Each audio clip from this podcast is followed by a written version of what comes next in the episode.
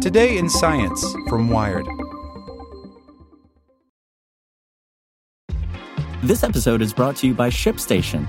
You know, some things take a lot of work, like sending little robots to far off distant planets. And just as that's challenging, so too is running a successful e commerce business, especially when there's so much to do. So I want to introduce you all to ShipStation. Now, I love using ShipStation because of its easy to use dashboard, which makes managing orders and printing labels a breeze and super smooth. Oh, and the customer service is just out of this world. It's exactly what you need to help grow your business. Sign up for your free 60-day trial at shipstation.com slash tech news. That's shipstation.com slash tech news. Want to learn how you can make smarter decisions with your money? Well, I've got the podcast for you. I'm Sean Pyles, and I host NerdWallet's Smart Money Podcast. Our show features our team of nerds, personal finance experts in credit cards, banking, investing, and more. And they'll help you make the most of your money while cutting through the clutter and misinformation in today's world of personal finance. You'll get clarity on strategies to help you build your wealth, invest wisely, shop for financial products, and plan for major life events. Listen to NerdWallet's Smart Money Podcast wherever you get your podcasts. Here's today's spoken edition of Wired. We Need to Not Freak Out About the Robot Revolution by Matt Simon. You, like me, may sometimes, or all the time, fear that the world is spiraling out of control. Trade wars and political strife, and, oh right, climate change, arguably the greatest threat our species has ever faced. Or maybe artificial intelligence and robots will put us all out of work before the world actually ends. But know this smart people are trying to think us out of our predicament. One of them is R. David Edelman, formerly President Obama's special assistant on the digital economy, and now the director of MIT's Project on Technology, Economy, and National Security. We sat down with Edelman to talk about the rise of robots, America's labor woes, and the subtleties of rotten strawberries. This conversation has been condensed and edited for clarity. Matt Simon. We are at a fascinating moment in robotics, where the hardware side is increasingly imbued with AI. It used to be, here's AI doing cool stuff in a virtual world, and here are robots that are stupid. R. David Edelman. There is absolutely a convergence of the fields and the people who work in them. I think the cross collaboration between the folks in those fields is vastly higher than it's ever been before. That's making these robots incredibly valuable, particularly in a consumer context, and also in an industrial context. MS. So, say one of these strong and newly smart machines threatens your job. What about retraining? Even if robots aren't necessarily coming in and wiping out all the jobs in the factory, they might augment the jobs there, which would require the humans to adapt. RDE. It's a concern and an opportunity. The concern is that the United States has historically been poor at job retraining. A certain mythology, I think a wrong headed mythology, is that you can train every coal miner to code, which has two problems associated with them.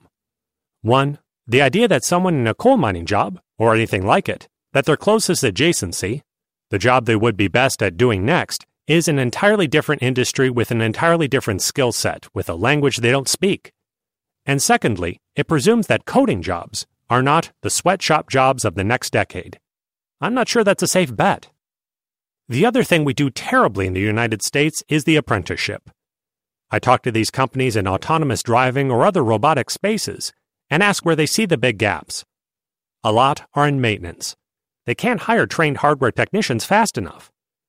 A dirty little secret about autonomous vehicles is there won't be enough people to service them because these are trade skill programs. They can't live near enough to the city where they would work because of the skyrocketing cost of housing, or because we have stigmatized career and vocational training in the United States in a way that is wildly self-defeating. We don't pay these people enough.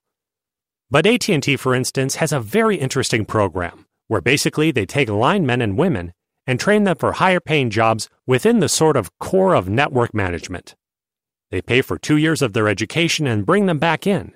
And this is classic upskilling. MS. For the foreseeable future, we need humans to help train the machines, right? So a worker with human eyeballs has to tag images to teach self driving cars what a pedestrian or a tree looks like. RDE. Let's think about winemaking or berry production. You've got all these conveyor belts. You've got fruit moving down the line, and you've got individual people. They see a strawberry that's rotten, and they pluck it off. There are hundreds of these people doing that right now. That has, in the last five years, become a totally solvable computer vision plus robotics problem. Lots of people could be put out of a job and will need to move to an adjacent role. But that adjacent role could absolutely be training the model. It's not as if we're going to train models once and for all and be done with it. These folks know how to intuitively pluck a rotten strawberry off a line. I could do it if it were a very rotten strawberry, but one that's going to be rotten in three weeks and not four weeks, there's a real skill there. So I see that as a model training component. I see someone as being able to adjudicate hard calls. MS. Here in San Francisco, we've had a supervisor float the contentious idea of a robot tax. Basically, replace a human with a robot and pay a fee. What are your thoughts there? RDE. It's rightly contentious. Framed in that context, it's almost certain to be a bad idea by virtue of the obvious disincentive it creates for the increase in labor productivity. If you look at the economic statistics, you will see in the last decade we've had almost a lost decade of labor productivity. Even though the advent of the internet should have given us this dramatic leap forward, it's not totally captured in the economic metrics. So, this notion of increasing labor productivity is crucial for GDP growth. It's crucial for being internationally competitive and it's crucial for individual workers to be able to work in jobs that are less dirty, dangerous, or demeaning.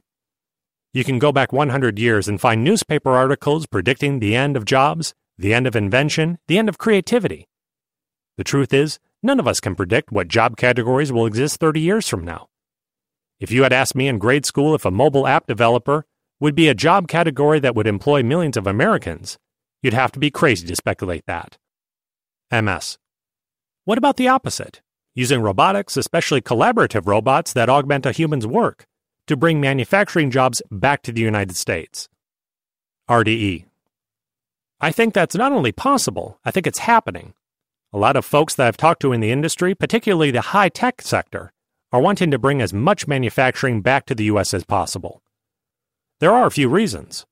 One, IP protection is of grave and increasing concern as you get to more proprietary robotic systems. Two, a lot of American executives and others are worried about the safety and persistence of the Chinese economy. People are pretty downbeat about how things look right now. They see a slowdown. They see this trade war as really unwinding a lot of the effective economic flows between the two countries. I also want to caution the fetishization of manufacturing. Because building things is great and important, but let's not have nostalgia be a substitute for economic policy. Or somehow longing for the days where my great grandfather would be on an assembly line losing a finger every four years. MS. It seems to me that we're living through this changing notion of work. Not in the Elon Musk view of things, where we're all suddenly replaced by machine next week. RDE. Yeah, we'll destroy ourselves long before they manage to rise up and conquer us. If we get this AI thing wrong and dramatically accelerate class stratification, we'll do that to ourselves. I think this isn't necessarily a robot panic that we're in, but we do have to recognize the potential for different kinds of displacement than we've seen. Everybody cites that Oxford Yale report. They asked the question of machine learning researchers By what year will there be no jobs? They all conjectured, oh, 50% of the jobs will be gone in X number of years. But what really tickled me about that report is that it also asked them, What do you think will be the last job to be automated? Do you know what their answer was? MS. Their job? RDE. AI researcher, of course, because everybody believes theirs will be the last job to be automated. Want to learn how you can make smarter decisions with your money? Well, I've got the podcast for you. I'm Sean Pyles, and I host NerdWallet's Smart Money Podcast. Our show features our team of nerds, personal finance experts in credit cards, banking, investing, and more. And they'll help you make the most of your money while cutting through the clutter and misinformation in today's world of personal finance.